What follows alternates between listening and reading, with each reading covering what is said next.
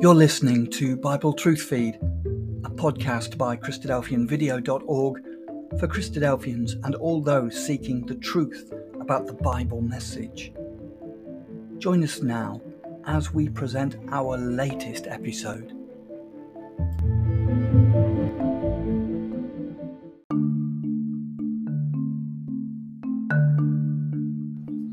How the Queen's Jubilee heralds the imminent return of Jesus the Christ. Hello and welcome to Bible Truth Feed, a podcast by Christadelphianvideo.org. Well, a little known but amazing Bible prophecy is being fulfilled before our eyes in 2022. Britain is the country known as Tarshish in Bible days, and it is spoken of in some very significant chapters of prophecy that describe events surrounding the return of Jesus Christ to the earth. You see, Tarshish will be the leading nation to welcome the return of Christ, as the rulers of all the world will lay their crowns at Jesus' feet. Isaiah 23 predicts a monarch of Tarshish, known as Britain today, who will reign for 70 years just prior to the Lord's return. What a wonderful prospect we have. I hope you enjoy this. Let us know if you've got any comments or questions. Until next time, God bless. We're here to talk about Britain in the last day before the Lord Jesus Christ returns. And in particular, we're going to be talking about our beloved Queen, who's just had her 70th celebration 70 years on the throne. And we read in that chapter about a, a, monarch who will rule for 70 years. So we'll talk about that in a moment. This Isaiah chapter 23 is a really significant chapter in our days. Uh, what's coming to pass in our days is a definite fulfillment of Bible prophecy, and it points to the return of our Lord Jesus Christ to the earth. So the prophecy in chapter 23 of Isaiah talks about Tyre or Tarshish in the latter days. I would just briefly uh, establish that Tyre or Tarshish in the last days is found in Great Britain. So, a monarch will sit on the throne of Tarshish for 70 years, as we read in two of those verses there in Isaiah chapter 23. A 70 year period where the kingdom over which the monarch rules is actually in decline. And then at the end of the 70 years, they rejoice. They start to trade with all countries of the world. Well, we're right at that time in history, and that points to the near return of the Lord Jesus Christ. This trading power called Tarshish or Tyre or Sidon, the same uh, titles are blended together in this chapter to speak of Great Britain in our times. That power will be in decline, but will be restored by God just before Jesus returns. And Tyre or Tarshish, the modern name, Britain, will enter the kingdom of God with great blessings. So let's have a look at some of the verses in this chapter. If you keep your Bibles open in Isaiah 23, it'll be the one we'll be referring to most. So, Isaiah chapter 23 is a chapter about the economy of this country. A country that is a merchant country that has trade and commerce, and uh, the revenue comes from its trading and the merchandise that it produces or that it trades in. So in ancient times, Tyre, on the eastern coast of the Mediterranean, was a great facilitator of world trade. Much of the produce from the east, right across to the east, India and beyond, came and was brought by land to Tyre, to the seaport, and from there was taken by ships and, and uh, distributed throughout the Mediterranean area sometimes on land as well, but mainly by ships. And it was the great ships of Tarshish. Tarshish was renowned for building extremely good seaworthy ships because they were needed to trade in the oceans beyond the Mediterranean Sea and, in fact, in the Indian Ocean as well. Some ships traded to an eastern Tarshish, which uh, appears to be India from the Bible. But the western Tarshish is the one we're concentrating on, and it's the one that's spoken about more in the last days. Now, notice in verse 2 the word merchants, verse 3 revenue or mart or markets. The merchants, the traffickers, Verse 11, the merchant again, the hire, the merchandise, the hire, and the merchandise all mentioned in verse 18. So it's talking about trade and merchants and uh, the trade, particularly by sea, the ships of Tarshish.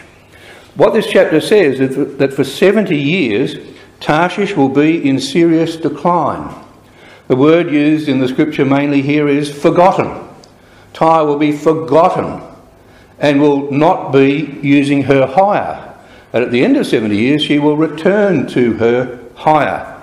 Her merchant, merchandising, uh, her trading will come back at the end of 70 years. So, but howl, you ships of Tarshish, in verse 1, howl, ye ships of Tarshish, because you are going to fall into decline, particularly during this 70 year period. It's laid waste, says verse 1. In verse 6, howl, ye inhabitants of the isle. Now, of course, at the time this was written, uh, Tyre wasn't an isle. It was briefly an isle when uh, Alexander the Great came and, uh, and destroyed the city on land, and the people built a uh, causeway out and uh, established a, a little uh, centre of for for them to continue dwelling for a while. Um, or they went out there, and it was actually Alexander who went out there and finally finished off Tyre. But this is talking about a latter day isle, the isle, in broad terms, of Britain. Uh, verse 14, Howl, ye ships of Tarshish, for your strength, strength is laid waste. So it's a time when a formerly prosperous trading nation comes into decline for 70 years. Now, we read in the latter verses that, uh, the, uh, that, that uh, Tyre is related to a harlot. Uh, do, we find, do we feel that the word harlot, therefore, is uh, something that uh, indicates low morality? No, that's not really what it's talking about because, after all, the hire and her merchandise, in verse 18, shall be holiness to the Lord. So it's not talking about an immoral situation, it's a symbol. A symbol of a trader, a trading country, in fact.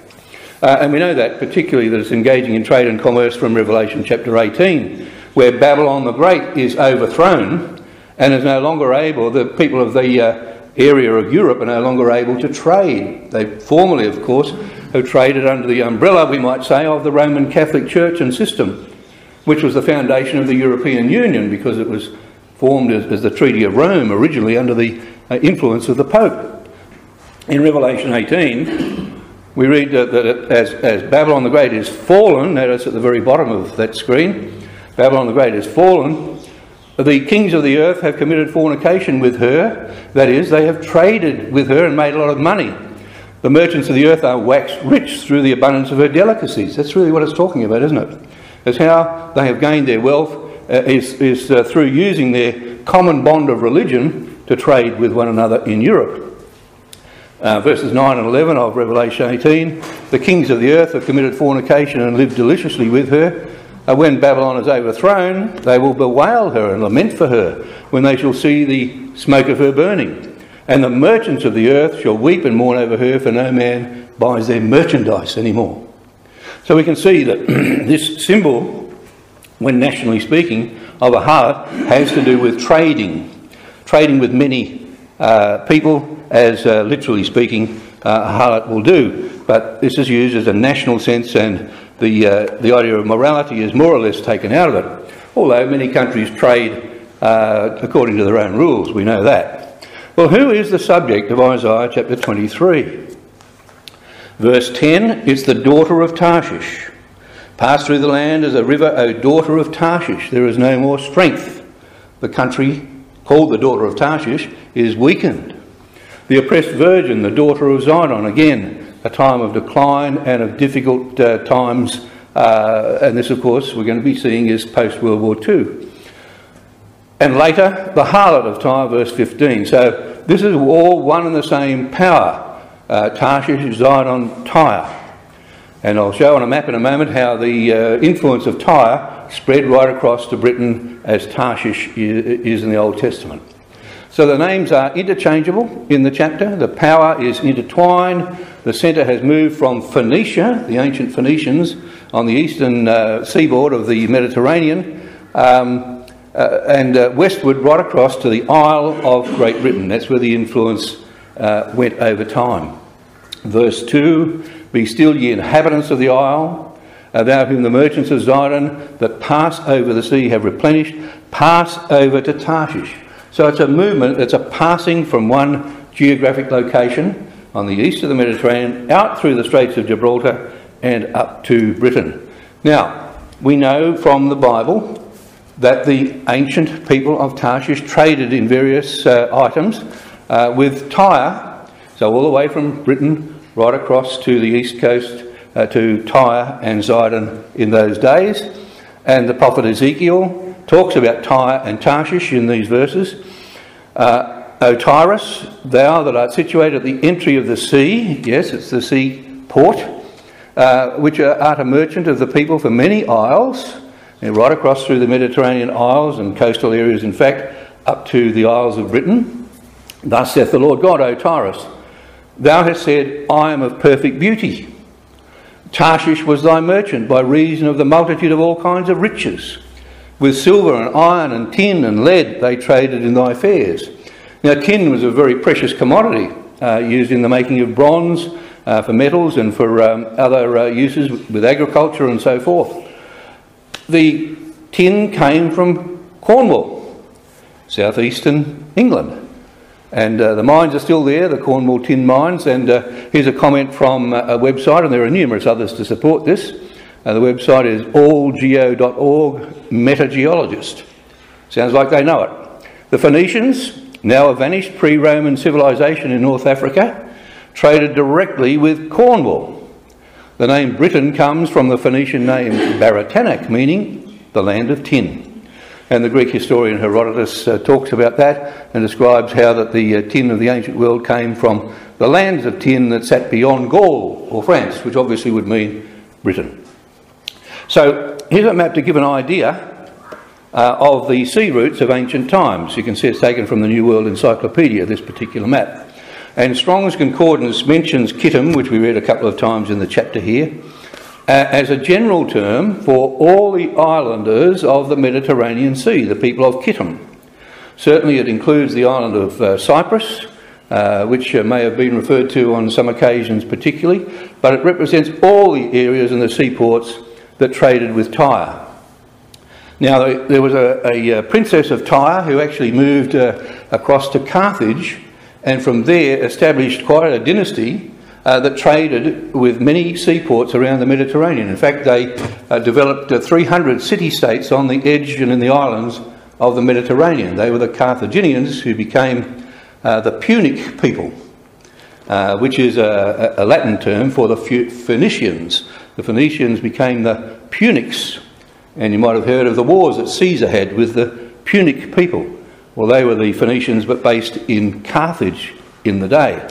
So this map shows that the strength of Tyre progressively, after Alexander the Great, of course, destroyed it, uh, progressively transferred or passed over through Kittim, the whole, you can see Tyre and Zidon there, and Kittim is all those areas in the Mediterranean, right across to Tarshish. So the sole of the foot had no rest until it got all the way. Thine own feet, it says, will carry you and pass you over to Tarshish. Now, Tarshish, or Britain, has had many, many famous queens, going back from the days of England and, of course, progressing through to Britain, Great Britain, and uh, the United Kingdom of Great Britain and Northern Ireland today. Uh, some of those queens uh, were known for their heroism. Uh, well, in particular, of course, we think of Boadicea. Uh, the statue there is on the banks of the Thames River. You can see it today. She was quite a famous queen who fought the Romans. then we move on to uh, Elizabeth I, uh, who gave us Shakespeare and the culture of, uh, of, of that day, and of course also defeated the Spanish Armada and began the great uh, uh, time when Britain ruled the waves from the time of the Spanish Armada on. The great Queen Victoria gave us the Industrial Revolution and uh, uh, tremendous progress uh, in industry uh, that, of course, uh, still comes down to us today. Uh, they mechanised and created great factories, lots of smoke, of course, but still they created great products to trade around the world and, of course, became the, the, founders of many industrial inventions that are used still today And Queen Victoria had very high moral standards. So the Victorian age, we know, uh, was renowned for uh, its uh, Puritan, I guess, approach uh, to morality, and uh, fortunately, that still lingers today in many ways. Then comes the Queen of today, and she has given, of course, a tremendous stability and dedication, and again, high morality and, uh, uh, and standards that uh, she has upheld. Now, the Queen came to the throne on the 6th of February 1952 when her father died, and from 1952, that date, Britain was already in a somewhat, somewhat of decline after World War II. Britain's economy declined dramatically, and they had a lot of, lot of economic problems. And so the words of Isaiah 23 are, How, you ships of Tarshish, the country is laid waste. And we read, as we said, of the 70 years in which that, that kingdom has been forgotten. Forgotten in the sense that it has uh, not had the prominence on the world stage that it had prior to that. Of course, World War I weakened them to somewhat. World War II smashed uh, Britain in terms of uh, the economy. Uh, but they, uh, they struggled through, but it took a long time for them to get back. And the whole 70 year reign of the Queen has not seen the prosperity which is yet to come, not the prosperity that it had enjoyed for a few hundred years prior. So the 70 forgotten years, Isaiah 23:15, it shall come to pass in that day that Tyre shall be forgotten 70 years, according to the days of one king. After the end of 70 years shall Tyre sing as an harlot, take an harp, go about the city, thou that hast been forgotten. Make sweet melody and sing many songs that thou mayest be remembered. They sang many songs, of course, we know at the Jubilee. but it's songs advertising its trading capacity, advertising that Britain is back, as they say, and we're willing to trade with the world. So after the end of 70 years, the Lord will visit Tyre, and she shall turn or return to her hire. She will become prosperous again, trading with all countries of the world committing fornication with all the kingdoms of the world upon the face of the earth. As we said, that's a symbolic term talking about a nation that trades with many. And that's what Britain is beginning to do again. Now, is, we, is the uh, prophecy talking about a king or a queen? It does say the years of one king, a time period of 70 years according to one king, during which Tyre will be forgotten. Now, Strong's Concordance, a very respected uh, uh uh, ref- reference point for the meaning of the Hebrew words, uh, tells us that Melech is a, is a king or a royal person. And the root word, Malak, the word, the verb to reign, occurs quite a lot of kings and queens. For example, Esther chapter 2, 17, Ahasuerus made Esther queen instead of Vashti. That's our root word that's translated here king, but can also have a meaning of queen. And the whole chapter, which we read, uh, talks in the feminine gender, doesn't it? The daughter of Tyre, she, her, she is an harlot who's been forgotten 70 years, but returns to her hire, her merchandise. Verse 10, verse 12, the daughter of Tarshish, the daughter of Zidon. And therefore, we can confidently say that the ruler or the monarch or the royal who is represented here is feminine. It's our queen. Let's go on and just talk more about that. We know that the queen needed help to, to rule for 70 years. She needed a good man alongside her. And that, of course, was Prince Philip, the Duke, who certainly, according to our understanding of Scripture, as we know that God sets up the rulers of the world, was provided by God to be her strength and stay, as she said herself, for 69 of the 70 years. And one would have to wonder whether the Queen could have gone through that whole period of time without the strength of the Duke alongside her, no doubt counselling her and helping in every way. The other thing about the Queen that's important is this is a book that was published recently The Servant Queen and the King She Serves. Who is the King she serves? Well, in this book, it's the Lord Jesus Christ. She is a very godly woman. She is the head of the Church of England, as we know, but she maintains a very strong religious base and faith that has helped to carry her through the 70 years as well. And we know that the uh, Queen is a queen of grace, uh, determination, and good humour, and that has helped carry her through as well. Well, she's a marvellous queen and kept that good humour for her 70 years, hasn't she? You would like a marmalade sandwich? I always keep one for emergencies. So do I. I keep mine in here. Later. The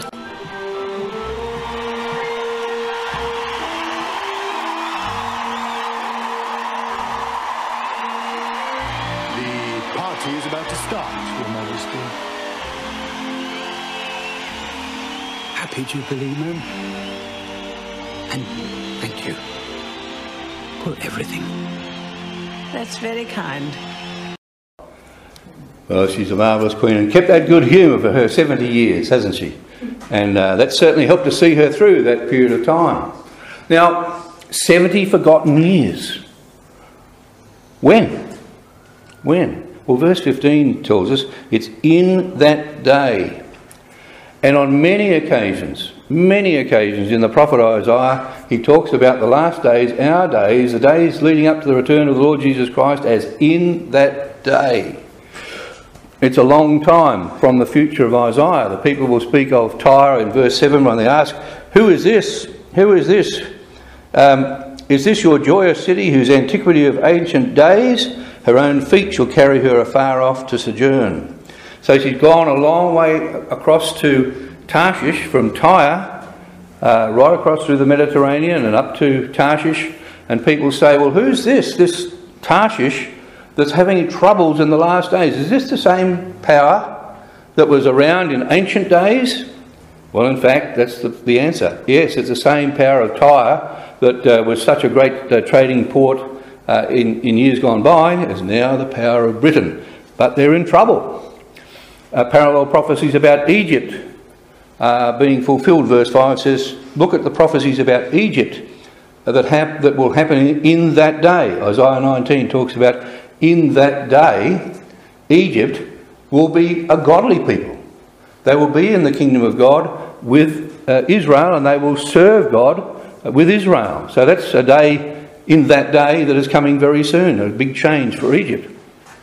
And at the end of 70 years, we see a picture of the role of Tyre and Tarshish in the kingdom of God. Verse 18, we'll look at that in a little moment, but it does say that their merchandise, their hire, will be holiness to the Lord, not treasure laid up, but given to the service of God in the kingdom.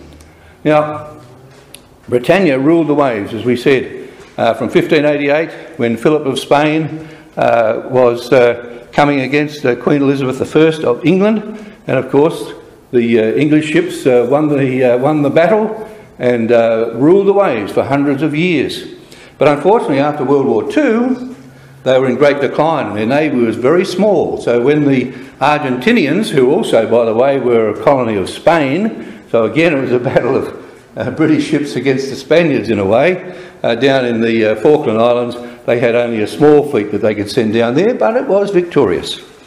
And uh, what we see is that after World War II, Britain's navy uh, was decimated completely, and uh, a long time for them to recover and no real economic power to do so. Look at this the British Navy in World War II lost all of these five battleships, eight aircraft carriers, 28 cruisers, 132 destroyers, 40 minesweepers, 74 submarines.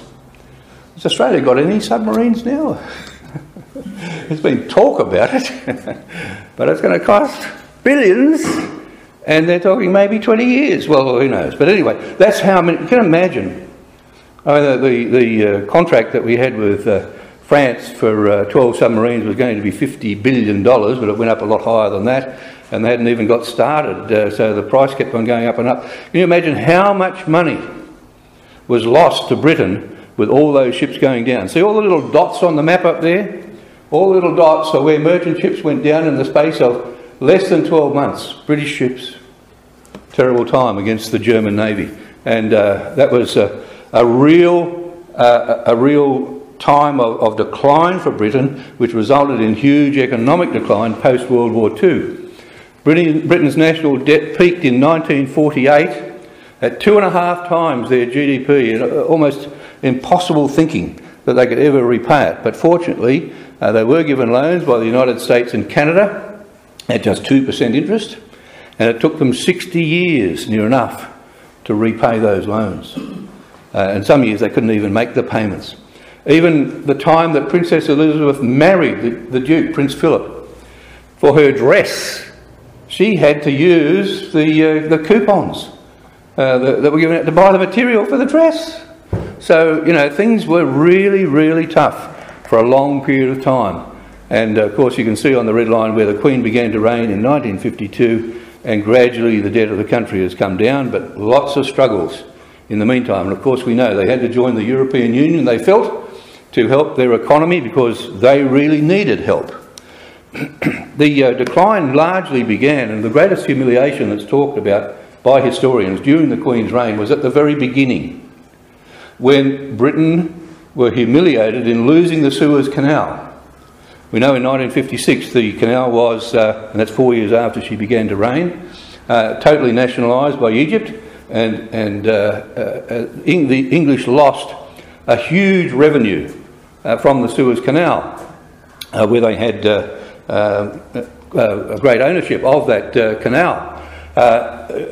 Nasser, President Nasser, who wasn't president at the time, 1951, began to agitate for the nationalisation of the canal. And Britain lost that canal as a result of the Suez crisis. They look back that uh, then as a start of real humiliation from that time on.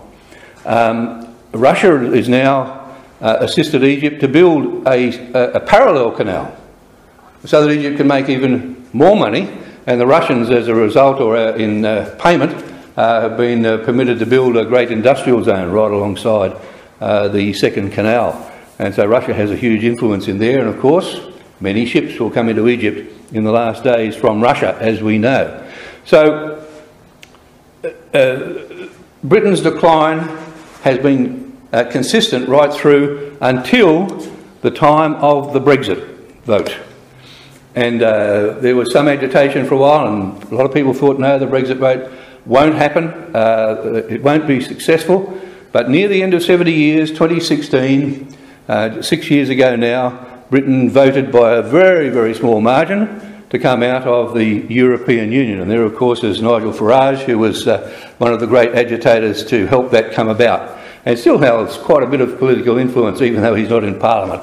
He was in the European Parliament for a while and kept on uh, pointing out the deficiencies of Britain's relationship with Europe, uh, and they eventually have agreed to come out. Now, that took a, quite a time. And the interesting point is that we as Christadelphians were looking to the end of the 70 year period in 2022 and knowing that Britain would then be free to trade with the world. The Brexit vote happened in, in 2016.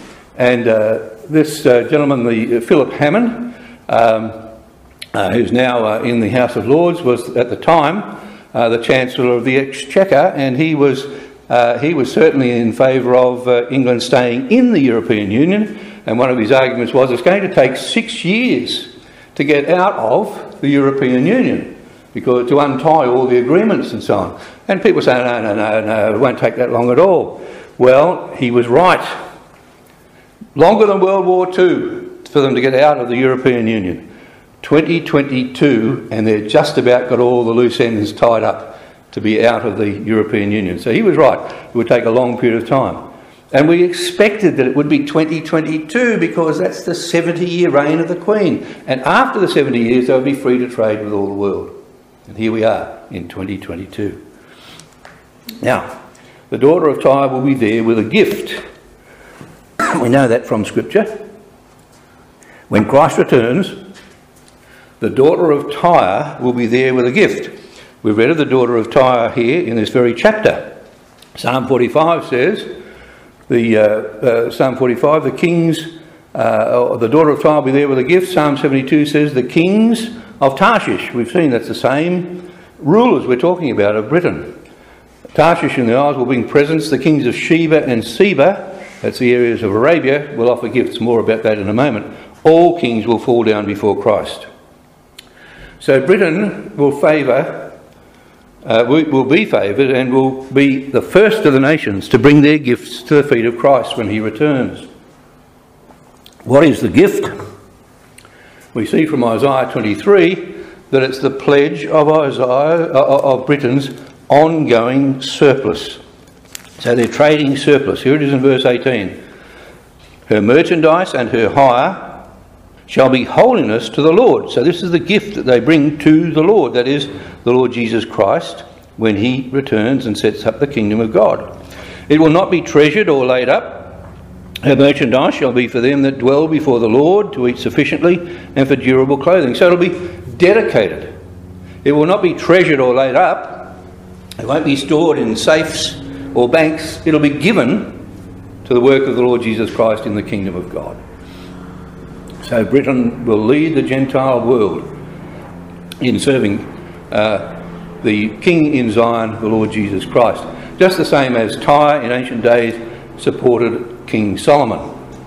So of Tarshish we read, Tarshish in Ezekiel 27 was the merchant of all kinds of riches. We know uh, silver and iron and lead and traded in thy fairs. We mentioned that earlier on, that the tin in particular and other uh, commodities there were brought from Britain. Psalm 45, the daughter of Tyre will be there with a gift.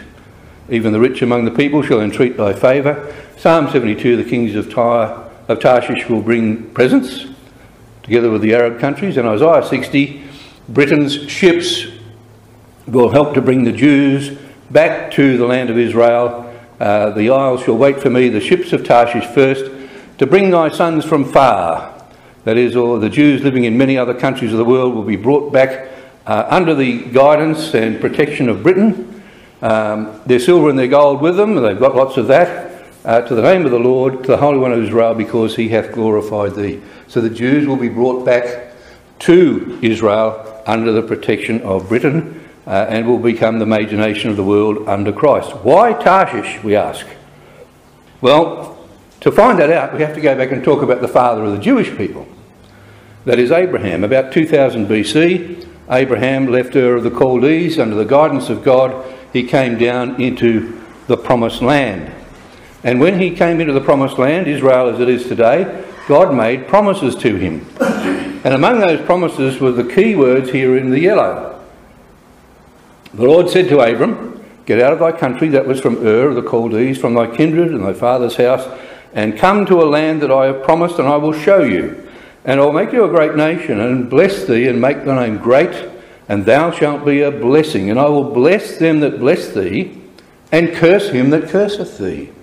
And in thee shall all families of the earth be blessed. That is a condition that God has uh, placed upon Abraham and his children, all his descendants. Those who bless his descendants will be blessed by God.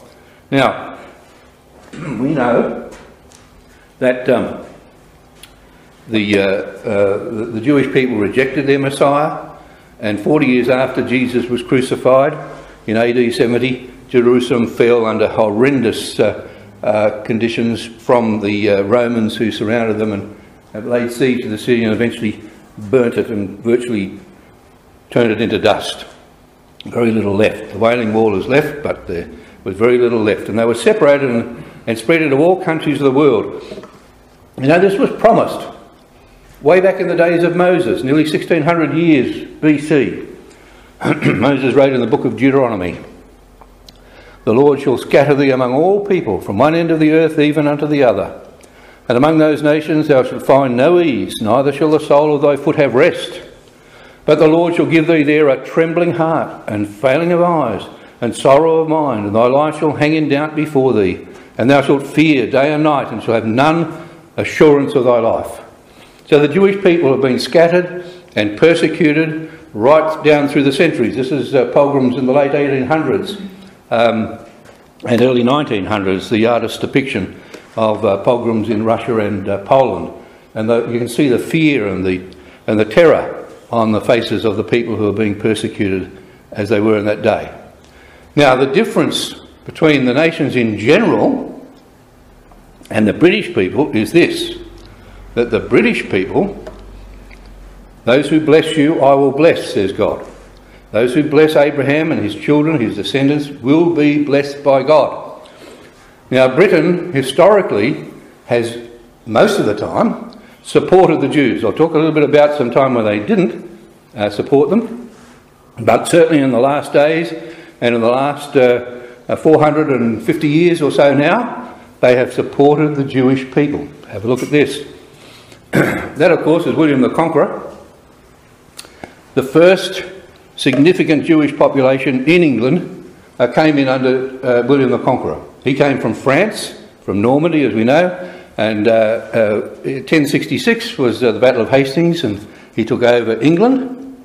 And uh, four years later, he invited, but it was a very solid invitation, better come, the Jewish people from Rouen in France to come over and establish their businesses and give support to him financially uh, and, and, in terms of uh, economic development in England. And they did, they came over uh, from 1070, and their wealth and their business skills gave him lots of taxes and made his, uh, his kingdom, his new kingdom in England, quite prosperous. And in return, he protected the Jewish people. well, that went on for a period of time. There's a book there written uh, about uh, the king's Jews, the fact that the Jews were under the support of the kings for a period of time, uh, more than 200 years. Uh, and you can see there in medieval, medieval England, there was a mix of persecution of the Jews and the prosperity of the Jews from time to time. Uh, so, for that period of time till 1290, Jews in England experienced times of considerable pros- prosperity while the king was protecting them, but sometimes the people rose up Good times were interspersed with sporadic, sporadic persecution and even a major massacre uh, in 1190 um, in York, uh, where the Jews were uh, struggling and they were being persecuted, and they uh, sought safety in the tower, Clifford's Tower, or in that area. The tower, in fact, was destroyed, but uh, you can go to see Clifford's Tower rebuilt in York today. 1190 AD, they found themselves trapped in the tower and many were massacred in that situation. It wasn't too long after that that things got worse for the Jews in England, and they were actually, all of them were expelled. 3,000, all of the Jews were expelled in 1290. Um, 1218, they had to start wearing yellow badges. We think that might happen in the Holocaust. Happened way back in 1218. Uh, the Jews were uh, ordered to leave England by Edward I, the king, in 1290. Uh, they went across to Europe in the main, Spain, uh, uh, Germany, Poland, and Venice, and uh, the edict stayed in place until 1656. No Jews. Do you know, last month, this is really significant. Last month, the Church of England apologised to the Jews for what happened back in the 1200s. They issued a formal apology. so the Jews were expelled in 1290. 9th of May, just last month, a service was held at a cathedral in Oxford. Uh, the representatives of the Archbishop of Canterbury were there, and uh, the Chief Rabbi of Britain was there, and they apologised for the 1222 Synod of Oxford, which formalised persecution of the Jews. The Synod issued a series of anti Semitic de- decrees, compelled the Jews to wear yellow badges, banned them from occupations, um, and uh, there were all sorts of problems. And, and the, the, rules were adopted following a decree from Rome, from the Pope, in 1215 against the Jews. It was carried out by the Church of England in 1222, and in 1290 eventually they were expelled.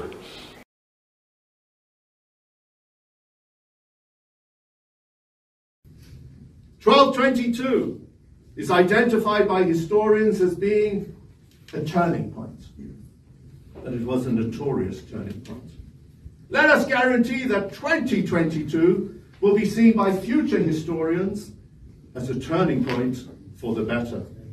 So, therefore, arising out of this historic event in Oxford today, let us ensure that we will strengthen Jewish Christian understanding that we will celebrate what we have in common and understand and respect each other for our differences.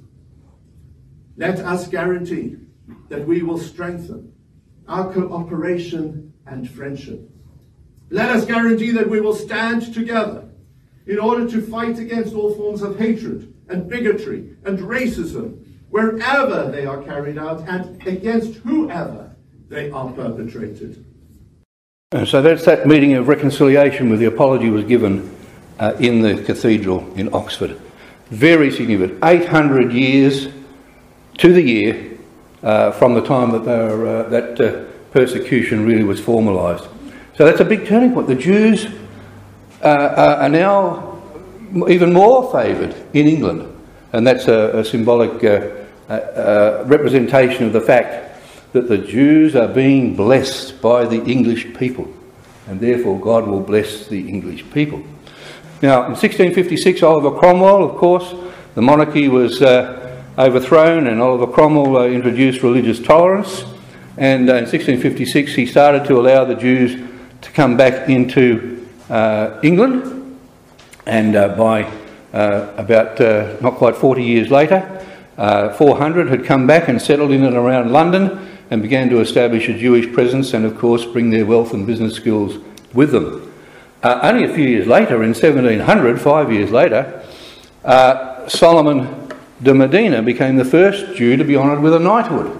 Again, here are Jewish people being blessed by the uh, kings of Tarshish, a knighthood. William III knighted him for services to the king, the military, the finances of the nation. Uh, the right, so Britain has become a philo-Semitic country, not anti-Semitic. Philo-Semitic means lovers of the Jews, and that is a term I hadn't heard much about before. But uh, studying and reading up on this, philo-Semitism is uh, is the rule in Britain. I will bless them that bless thee. The uh, first and only uh, British Prime Minister uh, who was Jewish was Benjamin Disraeli, of course, in the time of Queen Victoria. Uh, he had two terms as the Prime Minister, born Jewish but converted to the Church of England, as uh, I'm not sure that it's a formal requirement, uh, but certainly British Prime Ministers are of, of, the Church of England. Um, then, the first Jewish peer, the first Lord, was Lord Nathan Rothschild, who was made a member of the House of Lords in 1885. See the acceptance and blessings of the Jewish people. So, 1 Kings chapter 5 verse 1, Hiram the king of Tyre, and remember we're saying Tyre was the old country on the eastern Mediterranean, now it's Tarshish doing the same, performing the same role in the last days. We read that Tyre, uh, the king of Tyre sent his servants to help Solomon and the building of the uh, temple under Solomon. Uh, they heard that they'd anointed him king, for Hiram was ever a lover of David. He was a philo Semitic person. He loved the Jewish people. He loved what they stood for and uh, uh, lots of things about them. So there's this warm relationship between Tyre of old under King David and Solomon, and the kingdom under David and Solomon was called the kingdom of the Lord. In the Bible, 1 Chronicles 28, verse 5, the original kingdom of the Lord is repeated now between Britain and the Jewish people.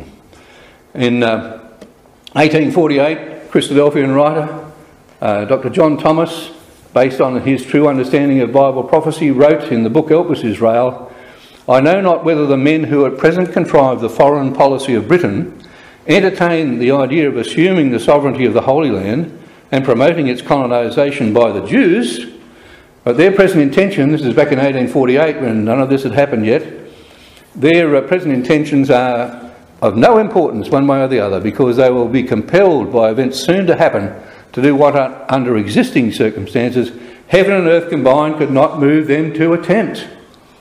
Support the Jews to go back to their land and form a, a nation there?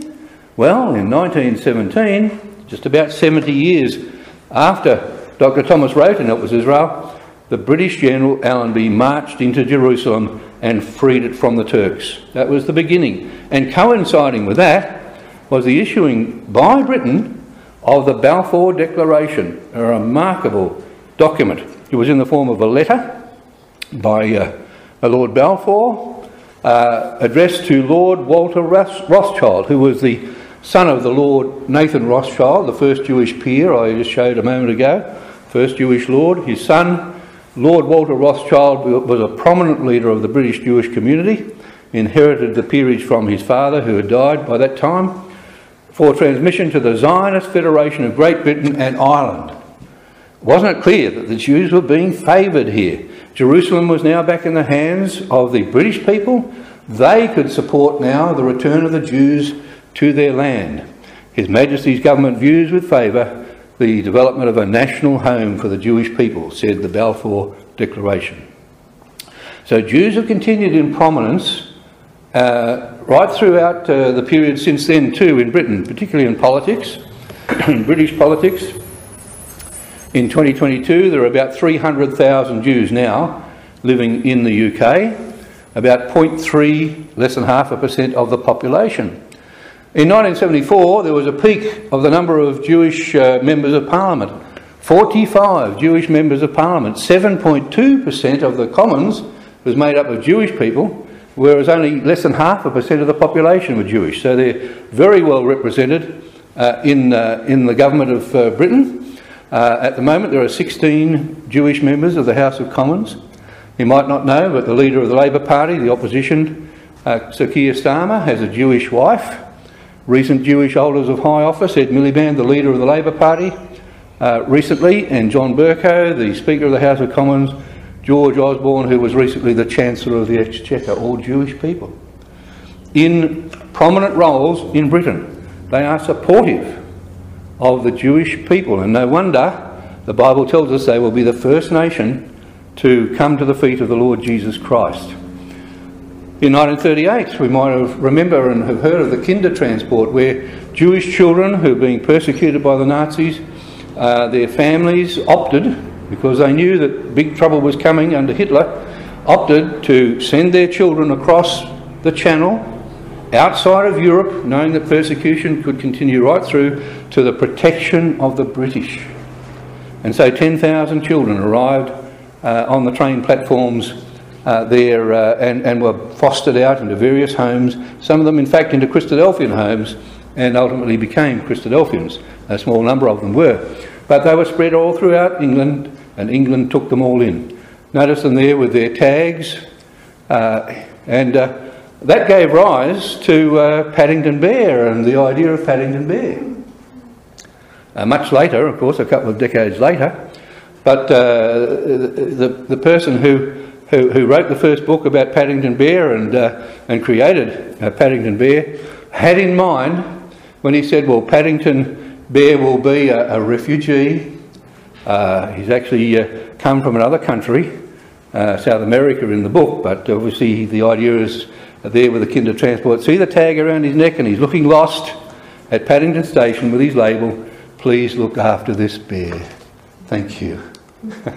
and the Queen, the Queen knows how to present a symbol. The Queen was party very much to what happened at her Jubilee and the little video that we just saw. She stunned everybody with her skit on Paddington Bear. Behind it all were messages. The messages were care for refugees, particularly care for Jewish people, and care for Ukraine. She wore the colours of Ukraine on her dress. Paddington Bear in Ukraine, the president of Ukraine we know, President Zelensky, is Jewish and he was previously an actor, and while he was an actor, he voiced Paddington Bear for Ukraine. Incredible. The Queen's symbol you know, knows how to get a message across in such subtle ways and with a sense of humour, as we know. So she has been a marvellous Queen. And, the, and, and again, showing her love for the Jewish people in a kind of a, a way. Well, we know that uh, the Queen's uh, husband, the Queen has never visited Israel. Um, there's some political implications behind that uh, the government wouldn't be too happy if she did go. But the Queen's mother-in-law, the Duke of Edinburgh's mother, uh, actually protected a Jewish family during the, during the time of the Holocaust. She protected and hid a Jewish family. Uh, um, a remarkable woman. And uh, she has uh, now been honoured by the Jewish people uh, in her being buried in Jerusalem. She's buried in Jerusalem, and the Duke went over there and visited uh, the tomb, Duke of Edinburgh, and uh, she's buried in a, a Russian Orthodox uh, area there. And uh, of course, uh, Prince Charles has been, his son, and his grandson Bill, Prince William have all been to Jerusalem. they certainly have a, a great respect for the Jewish people, and it comes down through the family. Of course, on the other hand, the Queen has generally uh, uh, been very uh, close to the Arab people. Now, in our Bible, we know that's Sheba and Dedan. The Arab people, particularly the Saudi Arabians, but other Arabs as well. And we know how the British have always supported the Arabs from the time of Lawrence of Arabia, and the Queen has entertained many, many Jew, uh, leaders uh, from the Arabs. So when Ezekiel 38 says, as we shall see here, uh, that um, uh, the great powers in red uh, come upon the land of Israel, the powers in green are Tarshish, Britain, and Sheba and Dedan in the green are supportive of the Jewish people. They say, Sheba and Dedan, the merchants of Tarshish, when Rosh, Russia, and all the countries with them come into Israel, Sheba and Dedan are leading, and the merchants of Tarshish, the British, supporting with them, say to the invader, Art thou come to take a spoil? So they're supportive of the Jewish people. Now, coming back to Brexit, as we said, 2022 is a very significant year as the end of the 70th year of the Queen, and from that time, Britain, as Tarshish, begins to trade, to trade with the world. And they've already started as a result of Brexit, but really it's still, there's still a few loose ends to tie up. And we know that Boris Johnson uh, has been uh, out of favour for numerous reasons. But within his own party, there was a vote of no confidence a couple of weeks ago, and he almost, we'd have to say 40% of the vote was against him, he almost was turfed out of being Prime Minister. And that gave him a bit of a wake up call. He's been a bit slow with the Brexit issues that are outstanding, particularly the Northern Ireland Protocol, uh, which has been a thorn in the side of particularly the Northern Ireland people, but Britain in general, as a leftover from the agreement they had with the European Union which causes them all sorts of trouble trading between uh, the island of Wales, uh, Scotland and England, and the people of Northern Ireland. They want to try and remove the trade barriers that exist there. And within days, only a couple of days after this vote was taken, uh, the, the, Johnson uh, supported the introduction of a bill to, to modify or really to take control of the Northern Ireland Protocol and make it a lot easier for internal trade in the European Union not to have so much power and influence. So he's acting in that regard. And also there's the problem of the uh, uh, refugees or the asylum seekers, uh, where just recently uh, the European Court of Human Rights stepped in and overruled the British government with what they wanted to do with uh, uh, refugees in their midst. And it looks as though they might introduce legislation to overrule the Europeans on that. These are very, there are very few, other outlying issues. fishing rights is sort of a lingering thing, but not a major uh, thing. There is a decision on that already, and uh, Britain will have its own fishing rights in due course, um, get control of its fisheries. These things are all being sorted out so that Britain can trade with the world. Now, look at the countries that they've already got trade agreements with since Brexit. Trade deals right around the world. This is in fulfilment of Isaiah 23 at the end of 70 years Tyre will return to her hire, she shall trade with all the kingdoms of the world upon the face of the earth. That's what's happening. And the next thing that happens, according to Isaiah, is they will give their revenue surplus to the king in Israel. So the Platinum Jubilee was a fitting tribute for a monarch who served her people so well. The formation of the number 70 in the skies was magnificent. There was a wonderful celebration there and a wonderful tribute. And here's the future of the monarchy. The final moments on the, uh, on the uh, balcony of Buckingham Palace. Who is going to lay their crowns at the feet of Jesus when he returns?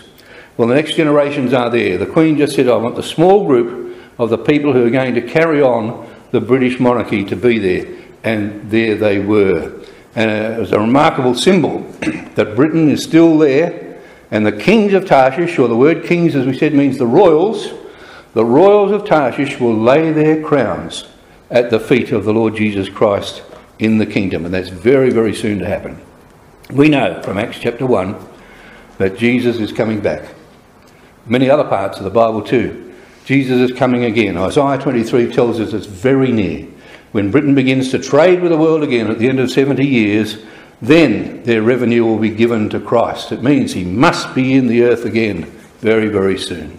So please don't let the matter rest.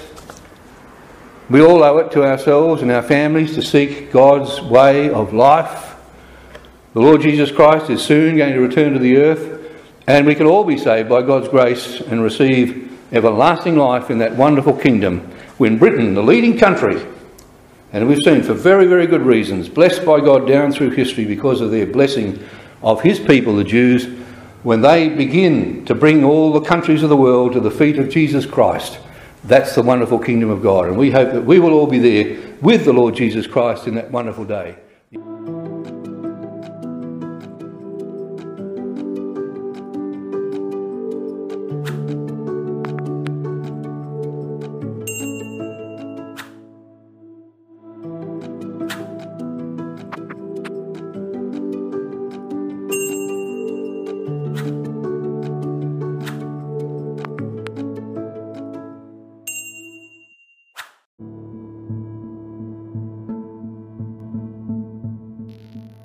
Thank you for joining us. We hope you found the episode helpful.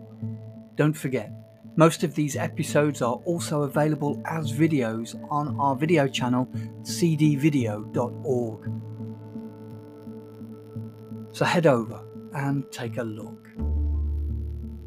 If you have any comments or questions or suggestions, please get in touch or leave us a voice message. We love to hear your feedback. You can email us at bt f at cdvideo.org. If you enjoyed the episode, then please share it with others. Until next time, may God bless you in your studies and your walk towards God's kingdom. Amen.